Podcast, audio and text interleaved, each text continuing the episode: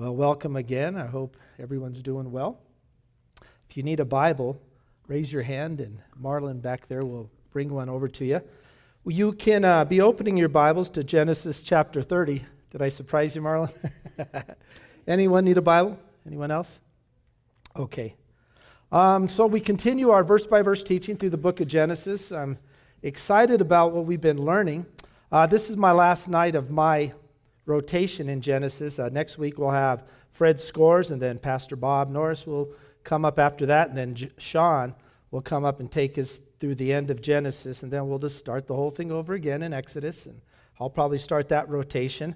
But be opening your Bibles to Genesis chapter 30. I do want to say a little bit about last week, uh, Genesis 29. I want to refer to something that I mentioned last uh, lesson, and that was just simply a scripture reference from Galatians 6, verse 7.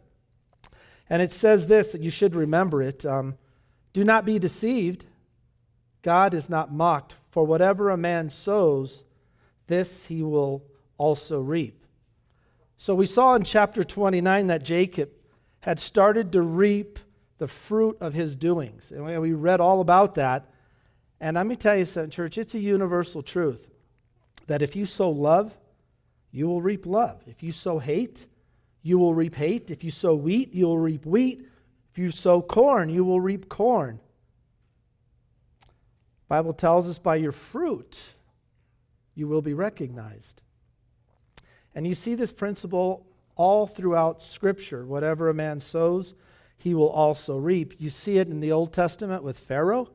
You remember the Pharaoh, he killed all the firstborn sons of all the Egyptian slaves that were there in Egypt, and then his son was killed by the Passover angel. You see it with King David, the man after God's own heart. He committed a sin. He basically raped Bathsheba, then had her husband murdered, and yet his daughter was raped and his son killed. You see it with Korah. Korah had caused a split in the camp of Israel by grumbling against Moses, and then you see God split open the earth and swallow him alive. And then you see it even in the New Testament with Paul, who was formerly known as Saul, where Saul approved the stoning of Stephen. It says he held the garments in approval. Well, they stoned Stephen, the first martyr, to death, and Paul too was stoned and left for dead. And I'm not talking the Colorado stoned, okay? So left for dead. Jesus said in Matthew 7, verse 1, He said, Do not judge so that you will not be judged. For in the way you judge, you will be judged, and by your standard of measure, it will be measured to you. All these things that I just mentioned and many more, I think in a, really you, you could put it in a form of what we might say today what goes around comes around, right? And so we find that here with Jacob tonight, or Jacob, we know, had used deception to gain the birthright blessing from his older brother and from his, you know, and to deceive his father. And so we see deception being used by Laban to gain a husband for his older daughter. Do not be deceived. God will not be mocked. Now, on the other hand, there's a story of a man who sows righteousness, and his name is Joseph, and he becomes uh, a ruler in the Bible. And because of the jealousy of Joseph's brothers, he's sold into slavery. And Joseph also is wrongly charged when he's in Egypt and sent to prison, but he held on to his faith. And God did not forget Joseph while he was in prison and while he was going through all his trials. And Joseph learned some valuable lessons through those trials lessons of compassion and lessons of caring. And Joseph found favor with God.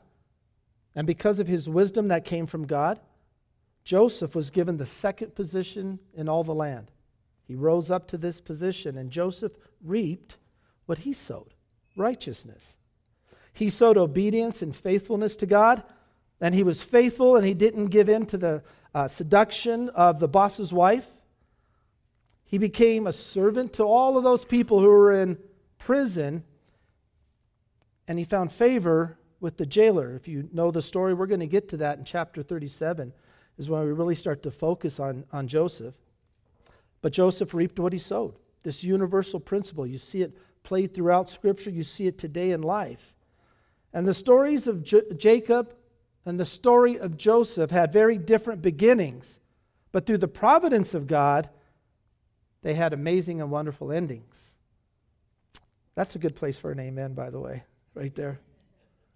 So let's go ahead and open our Bibles to chapter 30 and let's read together in verse 1. Oh, there's the timer. Now, when Rachel saw that she bore Jacob no children, she became jealous of her sister. And she said to Jacob, Give me children, or else I die. Then Jacob's anger burned against Rachel, and he said, Am I in the place of God who has withheld from you the fruit of the womb? She said, Here is my maid, Bilhah. Go into her that she may bear on my knees, that through her I too may have children. Let's stop there for a second. Here in verses 1 and 2, we see that Jacob and Rachel have some very strong words. And yes, we know that Jacob absolutely adored and he loved his wife Rachel, but even the strongest marriages sometimes have disagreements and arguments and there's misconceptions that need to be worked out in a marriage, and you see that right here. But then Rachel blurts out, she says, uh, Give me children, or else I will die. Now, there's a word for that. That kind of speaking, that kind of phrasing, it's called dramatic. And, and, and really, that's, she's just being dramatic, but we all need to understand that in that culture, a woman's identity was tied to her children. The more the merrier. The more, the better. And so women got their sense of worth through childbearing. And I think about this as Jacob fires back. He says, Am I in the place of God who had withheld from, the, withheld from you the fruit of the womb? He's kind of like, Why are you blaming me? Like, this is out of my hands. I had nothing to do with this. This is of God. But where I fault Jacob is right here. I fault Jacob in the fact that Rachel didn't need his talk back right there. She didn't need to have it rubbed in her face. She didn't need to be proved that Jacob was right. What she needed was Jacob's encouragement, was Jacob's love and understanding, and his empathy, and the empathy that could only come from her husband, Jacob. Now, technically, he was 100% right. It wasn't his fault. Says it was God. But how did that make her feel? Being right, technically. How did it make her feel? I, you know, I do a lot of uh, marriage counseling, and I see this a lot in marriages that struggle, where one spouse has to prove to the other that he or, or she is right at the expense of the other. But what good is it being right if by being right you, you crush the one that you love? I, I'm not talking moral issues, I'm talking emotional issues mainly. Like where you have one, one spouse pouring out their heart, their emotions, their heart to you about what's going on with them, and you come back with logic or technicalities, you know what that says? That says, I'm not really hearing you. I'm more interested in being right. But being right isn't always right. I, I often give advice in counseling. I, will look at the, when I see this going on right in front of me during counseling sessions, and I'll look at the man or the woman and I'll say, you know, you can be right or you can be happy but you can't be both. It, it, when you say that, it, it just takes the pride right out of the fight. It really does. And you, you begin to put the other person first. And both people need to remember that. You can be right or you can be happy, but you can't be both. In my marriage, I would gladly give up being right. I mean, who cares if on paper you know, I'm right about this. What good is it, though, if she's not happy? If I'm breaking her heart, it, look, you can't be both all of the time. It's just part of it. Now, in verse 3, after they have this exchange and he's, you know, he, he's lashing back at her, she spells out her plan. In verse 3, she said, Here is my maid, Bilhah. Go into her that she may bear on my knees, that through her I too may have children. Now, this phrase, this bear on my knees, it sounds pretty like, why is that there? But many scholars believe that this phrase, bear on my knees, refers to the custom of that time that any children that Jacob would have through Bilhah would be legally and automatically adopted by Rachel. And so in verse 4, it says, So she gave him her maid Bilhah as a wife. And Jacob went into her, and Bilhah conceived and bore Jacob a son. Then Rachel said, God has vindicated me, and has indeed heard my voice, and has given me a son. Therefore she named him Dan. Rachel's maid Bilhah conceived again and bore Jacob a second son. And Rachel said, With mighty wrestlings I have wrestled with my sister, and I have indeed prevailed. And she named him Naphtali. To me, that's just kind of a sad, a sad circumstance that she's, she's saying, I wrestled with my sister. These, these women right here, they're keeping score. Right? They're, they're, trying to outbest the other sister. They're competitive. And, and really, this is a weird section, so I think we need to address something here. Now, some would say, as we read this and go, well, it's in the Bible, so God must approve of it. But God does not approve of everything that's in the Bible. Now, that may come as, as a surprise to some. The biblical record is inspired but not necessarily the thoughts or the actions. God didn't approve what Jacob did to his brother and to his father. God does not give in to lies. He's not about that. God didn't approve what David did to Bathsheba. In fact, God rebuked David and judged him for it. And I'm going to touch more on that in a minute. But I, I want to read on with the story so we can get the big picture here in verse 9. It says, When Leah saw that she had stopped bearing, she took her maid, Zilpah, and gave her to Jacob as a wife. Leah's maid Zilpah bore Jacob a son. Then Leah said, How fortunate! So she named him Gad. Leah's maid Zilpah bore Jacob a second son, and Leah said, Happy am I, for women will call me happy. So she named him Asher. Verse 14. Now, in the days of the wheat harvest, Reuben went and found mandrakes in the field and brought them to his mother Leah. Then Rachel said to Leah, Please give me some of your son's mandrakes. But she said to her, Is it a small matter for you to take my husband? And would you take my son's mandrakes also? So Rachel said, Therefore he may lie with you tonight in return for your son's mandrakes. Then Jacob came in from the field in the evening, and Leah went out to meet him and said, you must come in to me, for I have surely hired you with my son's mandrakes. So he lay with her that night. God gave heed to Leah, and she conceived and bore Jacob a fifth son.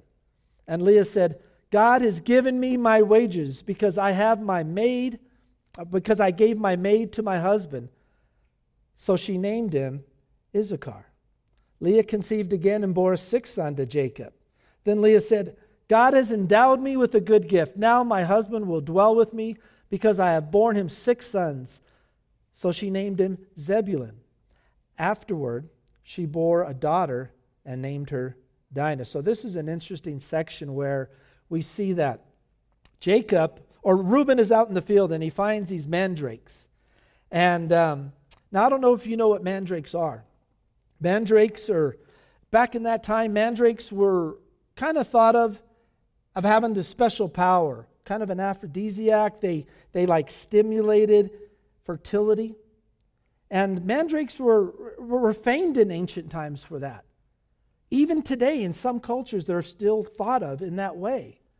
And mandrakes are this purple flower. They have these yellow type berries, yellowish orange berries, and, and they have like these roots that are kind of shaped, some say, in a human form. And so this I just call it a myth. Now, there's medicinal properties in mandrake, but not necessarily what she was wanting them for. And so he comes in from the field and he's got these mandrakes, Reuben does, and he brings them to his mom, Leah, and Rachel says, Hey, your son has some mandrakes. Can I have these mandrakes for me? And she snaps back, Is it a small matter that you take my husband and you would take my mandrakes also? And so they make a deal. And she says, Basically, I'll rent you I'll rent you Jacob for the mandrakes. And when Jacob, unknowing, he comes in from the field from working the animals, he comes in and she comes up. She says, Hey, you must come into me, for I have surely hired you with my son's mandrakes. And so he's with Leah that evening. And so again, here we see issues of having more than one wife. We see bitterness, we see jealousy, competitiveness, anger. All of those things are being displayed in several passages right there. And in verse 14, we see Reuben with the mandrakes. Now, those mandrakes, in, uh, there's a word for them love apple. Uh, you may have heard that word. These were the love apples. And um, they resembled this human form, but I see there's no love going on between these two sisters right here. And you see bitterness come out in Leah's words when she says that. Is it a small matter for you to take my husband? Take my husband. And you would take my son's mandrakes. Rachel's response was that, look, again, I'll rent him to you. And that indicates to me something important. It indicates to me that Jacob probably spent each night in Rachel's tent. And right here, they made a deal. Tonight, you get to sleep in Leah's tent. Jealousy, anger, bitterness going on between these two sisters. Now, I don't read anything here about Jacob having a problem with this, right? In fact, Jacob's, this dude's head was probably puffed up like a balloon. He was probably, you know, who knows? But he, I don't see anything about him having a problem, but God had a problem with it. I'm positive of that because God doesn't approve of lies. God doesn't approve of evil plans and strife going on in a family. And that's all we see here. God never contradicts his word. Turn over to Proverbs 6 God never contradicts his word. And I like the way the NIV words this. In Proverbs 6 it's interesting that the Lord says this He says, There are six things which the Lord hates. Yes, seven that are abomination to him haughty eyes, a lying tongue, and hands that shed innocent blood, a heart that devises wicked plans, feet that run rapidly to evil, a false witness who utters lies, and one who spreads strife among brothers. Three, if not four, of these abominations listed right here can be linked to Jacob and the ladies. Now, there are consequences of sin. We've talked about this before, and Jacob had plenty of trouble moving forward from the whole the beginning, from the time he concocted this whole deal. And it all goes back to the methods that Jacob used that God could not approve. God did not approve of four wives. And it's only really through Jesus that God has so changed the culture, the cultural values of that time. It's only through Jesus that we have any chance of changing the cultural values of our time, today, 2019. God's plan for marriage was clear from the beginning, but they just didn't see it. Remember back in Genesis, back in chapter 2, when I was preaching in there. If you recall, when God created woman from Adam, in Genesis 2:24 he says this, he says for this reason a man shall leave his father and his mother and be joined to his wife singular and they shall become one flesh. It's through Jesus that God has changed the cultural values of the times. Period. God has made us all equal. at the end of that section there, it said that they had a, they had a daughter named Dinah. Now, we don't know much about any other daughters that they might have had. He may have had other daughters, but this one is listed because it moves the story forward. And you'll see what happens later on in the chapter. She's significant. But women didn't carry much value in that culture. They didn't carry a lot of weight. And in fact, when they would all gather and uh, a woman was getting ready to have the baby, they'd have the party ready to go. If the baby was female, party's kind of over. There was no huge celebration because that's the way the culture was. But through Jesus, He's changed the culture. He loves you all so very much, each and every one of us. He tells us there's no Jew or Greek or slave or free. We're all important in His eyes, we're all special. It is through Jesus that God has changed the cultural values then and now. In the New Testament, we read that Paul's charge for those who would become leaders in the church in Titus 1 6, he says this For this reason I left you in Crete, that you would set in order what remains and appoint elders in every city as I directed you. Namely, if any man is above reproach, the husband of one wife one wife. God does not approve of more than one wife. And God puts us all on an equal playing field man or woman, race, everything. And one last thing I think we should think about before we read on is that I really think this story speaks to God's love for all of us, anytime, anywhere in all of our individual circumstances, no matter what they are, in this narrative, Leah was clearly unloved. She's not really the, the hero of the story. She even says in verse 20, in chapter 29, verse 33, she says that it, the Bible says, Then she conceived again and bore a son and said, Because the Lord had, has heard that I am unloved unloved. That, that is a tragedy. She was unloved, but not by God. God absolutely loved her. There was no favoritism with God. And we see that sometimes in families. I spoke of it before about favoritism in a family, favoring your children and the damage that it does. God doesn't have those types of things. God loves us all in our individual circumstances. No one ever has to go unloved the father. She may not have gotten all that she needed from her husband Jacob. But, church, all of us, we get everything we need in our marriage to Christ. Amen? God knows all of our problems, God knows all of our struggles individually. I mean, just look at verse 22. Then God remembered Rachel. And God gave heed to her and opened her womb. So she conceived and bore a son and said, God has taken away my reproach. She named him Joseph, saying, May the Lord give me another son. Now, Joseph goes on to do amazing things, and we're going to get to him in chapter 37. I believe that's where Pastor Sean uh, steps in. But God hears our prayers. God does not play favorites, and we are all absolutely equal in His eyes. Galatians 28, uh, this is the passage I was referring to. I want you just to remember it. 328, there is neither Greek nor, nor Jew nor Greek.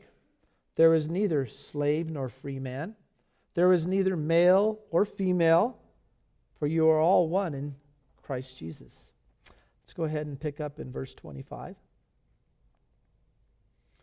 Now it came about when Rachel had borne Joseph that Jacob said to Laban, Send me away that I may go to my own place and to my own country. Give me my wives and my children for whom I have served you, and let me depart. For you yourself know my service, which I have rendered to you. But Laban said to him, If now it pleases you, stay with me. I have divined that the Lord has blessed me on your account And he continued, Name your wages, and I will give it. But he said to him, You yourself know how I have served you and how your cattle have fared with me. For you had little before I came, and it has increased to a multitude. And the Lord has blessed you wherever I turned. But now, when, when shall I provide for my own household also? So he said, What shall I give you? And Jacob said, You shall not give me anything. If you will do this one thing for me, I will again pasture and keep your flock. Let me pass through your entire flock today, removing from there every speckled and spotted sheep, and every black one among the lambs, and the spotted and speckled among the goats, and such shall be my wages. So my honesty will answer for me later when you come concerning my wages. Everyone that is not everyone that is not speckled and spotted among the goats and black among the lambs, if found with me, will be considered stolen. Laban said, Good, let it be according to your word. So he removed on that day the striped and the spotted male goats, and all the speckled and spotted female goats, everyone with white in it, and all the black ones among the sheep, and gave them into the care of his sons. And he put a distance of three days' journey between himself and Jacob. And Jacob fed the rest of Laban's flocks. So interesting again. Here, um, Jacob says to Laban, says, Look, I've been working for you for many, many years. Send me away that I may go to my own place, to my own country. He says, You, know how much I've worked for you. But what do I have to show for it? I've made you wealthy, but I have nothing for my own family, and it's growing quite large by now. And Laban says, Look, I have the vine that the Lord has blessed me through you, on your account. Like God spoke to him in some way. There's a couple different theories on it, but I won't go into it. But we know the Lord spoke to his heart, and he knew it was because of Jacob that he had been blessed in so many ways. And he, so he says, Just stay with me, name your wages. And Jacob reminds him again, You had little when I came, and now you've had everything. I just want to be able to, pro- to provide for my own family. And what shall I give you? He says, Laban. So they come up with this deal. He says, How about this? You let me pass through the entire flock. I'm going to remove every speckled and spotted sheep, and I'll remove the speckled and the spotted goats. That will be my wages. And Laban says, That's good. Let it be according to your word. And so he removes the striped and the spotted males and the goats. And then Laban wants to make sure there's no intermingling. He's thinking he's getting the better end of this deal. He doesn't want these sheep and goats intermingling with his, so he puts a three day distance. You remember in the beginning of this journey, 60 miles was like a three day di- distance depending on the terrain. This is quite a distance away. So they're separated. Now, there's something really interesting here. Jacob wants to get away and Laban wants him to stay. Laban sees that Jacob has been blessed by the Lord, and so is he. And you see this interesting parallel between Jacob and Laban and Isaac, his father, and Abimelech. Now, I think Pastor Aaron covered those chapters. That if you remember, Abimelech, king of Gerar, he sends Isaac away. He says, You're too powerful now. He sends him away, the opposite of what's going on here. Laban wants him to stay. But afterward, after he sends Isaac away, he's like, wait a minute. He chases him down and he wants to make a covenant with him. Why? Well, one, he's afraid that he may attack me. I want to be at peace with this guy because I see that the Lord is with him. He clearly sees that he's been blessed by the Lord in Genesis 26. And what's so interesting to me is that they all want the blessing of God, but they don't want to know His God. They don't want a personal relationship with His God. And so many people, I don't understand. So many people don't understand that they can have a personal relationship with the Lord. That's where the power comes from. That's where the blessings come from. That's where the change within comes from, is in the personal relationship with the Lord. It's not this building. It's not the fact that you come on every Wednesday or every Sunday or how much you give or your parents' faith. It's personal relationship with the Lord. And so many people don't understand that they too can have a personal relationship with the Lord. Again, that's where the change and the blessings and everything that we're reading about here comes from was from the personal relationship. The question is, do you have a personal relationship with the Lord? Personal. It's yours. If not, it needs to be. What you do when you're alone is a good barometer of where you're really at spiritually. That's what I use. What do I do when I'm alone, when there's no accountability? How do I think? How do I speak? What do I do? It's a good barometer. Verse 37, let's pick up here. Then Jacob took fresh rods of poplar and almond and plane trees and peeled white stripes in them, exposing the white which was in the rods. He set the rods which he had peeled in front of the flocks in the gutters, even in the watering troughs where the flocks came to drink. And they mated when they came to drink. So the flocks mated by the rods, and the flocks brought forth striped, speckled, and spotted. Jacob separated the lambs and made the flocks face toward the striped and all the black in the flock of Laban. And he put, put and he put his own herds apart and did not put them with Laban's flock. Moreover, whenever the stronger of the flock were mating, Jacob would place rods in the sight of the flock in the gutters so that they might mate by the rods. But when the flock was feeble, he did not put them in. So the feebler were Laban's and the stronger Jacob's. So the man became exceedingly prosperous and had large flocks and female and male servants and camels and donkeys. Now we see here that Jacob really had a great understanding of agriculture, of raising herds, and he was a skilled shepherd, a, a goat herd. He was very skilled. He'd been doing it all his life. He was raised taking care of the animals. He knew the best way to breed animals, how to get strong animals, what to do.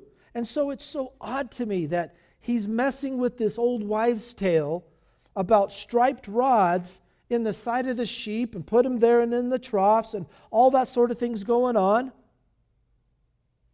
But clearly, Jacob later admits in chapter 31, and we're going to read that in a minute. It's, it's amazing that it was God. He admits that it was God who had intervened to fulfill the expectations that Jacob had for the branches.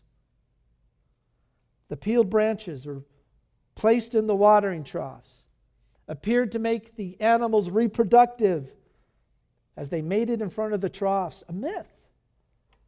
It was a myth the myth of the mandrake, the myth of the love apple, the myth of the branches. The Torah prohibits superstition. This wants nothing to do with it. Superstition is a form of idol worship. Idol worship implies there's something other than God.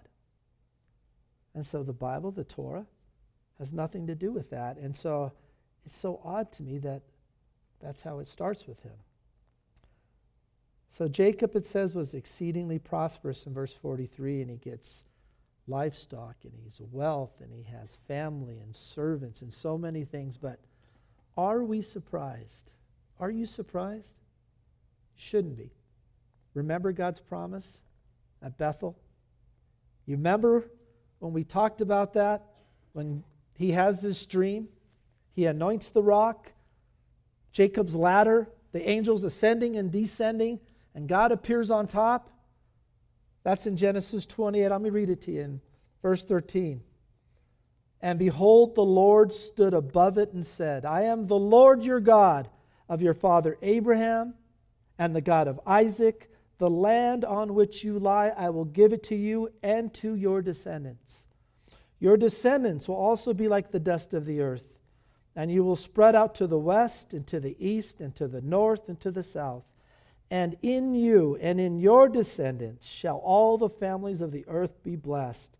Behold, I am with you and will keep you wherever you go. And you and I will bring you back to this land, for I will not leave you until I have done what I have promised you. A fascinating struggle has been going on between Laban and Jacob. But Laban had no chance, and Jacob knew it. He knew the whole time because he was holding on to the promises of God.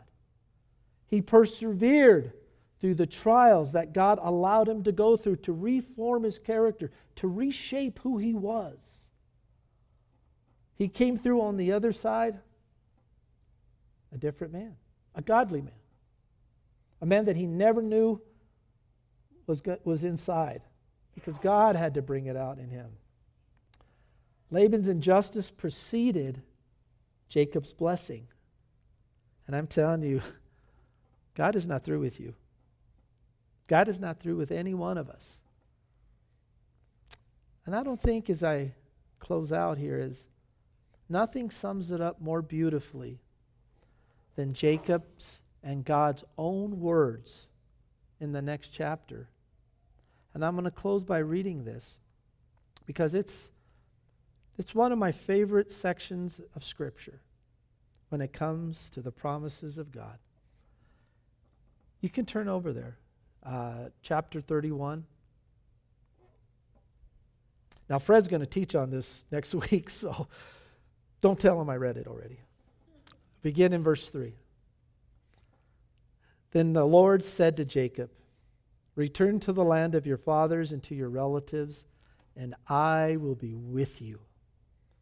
So Jacob sent and called Rachel and Leah to his flock in the field and said to them, I see your father's attitude, that it's not friendly toward me as formerly, but the God of my father has been with me. You know that I served your father with all my strength, that your father has cheated me and changed my wage ten times. However, God did not allow him to hurt me. If he spoke thus, the speckled shall be your wages, then all the flock brought forth speckled. If he spoke thus, the striped shall be your wages, then all the flock brought forth striped. Thus God has taken away your father's livestock and given them to me. There it is. He knew. It wasn't the branches, it wasn't the mandrakes for his family, it wasn't none of those myths. It was God the entire time. And it came about at the time when the flock were mating that I lifted up my eyes and I saw in a dream, and behold, the male goats which were mating were striped, speckled, and mottled. Then the angel of God said to me in the dream, Jacob, I said, Here I am. He said, Lift up now your eyes and see that all the male goats which are mating are striped, speckled, and mottled. For I have seen all that Laban has been doing to you. I am the God of Bethel, where you anointed a pillar and where you made a vow to me. Now arise, leave this land, and return to the land of your birth. it's amazing. Went through all that, but he comes to the realization, man, Lord, it was all you all the time. You never left me. Every word of your promise came true. And he had the faith when he anointed that pillar. He knew it was going to happen. And we know things are going to happen. We know the promises of God. We're hanging on to the promises of God. But there are times when we don't understand our faith. There are times where we go, Is it real? And I love it when we read something like this, when it all comes out, when you come out on the other side. You see yourself now and you go, man, I don't know what I'm ever going to amount to. And then you come out on the other side and you go, God is real. You say words like this I am the God of Bethel, where you made a vow to me.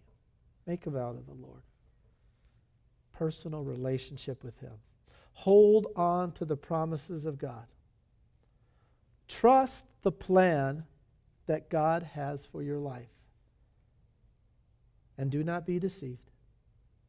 God is not mocked. For whatever a man sows, he will also reap. Let's pray. God in heaven, I thank you again for your words. Father, I'm just so encouraged and inspired by how you worked in Jacob's life. And it encourages me as I think about Peter's life and Paul's life. And Father, all your men that were used powerfully were a mess. The best of us is a mess. And Father, we pray before you now as people who are a mess in a country that is a mess. But Father, we claim your promises. We stand on solid ground with your word. You have given us your Holy Spirit to help us to say no and not again. And Father, it is in you that we are changed. And it is because of your word that we are encouraged. Please continue to be with us, to love us, and to change us from the inside out. Thank you, Father, again for this night. In Jesus I pray. Amen.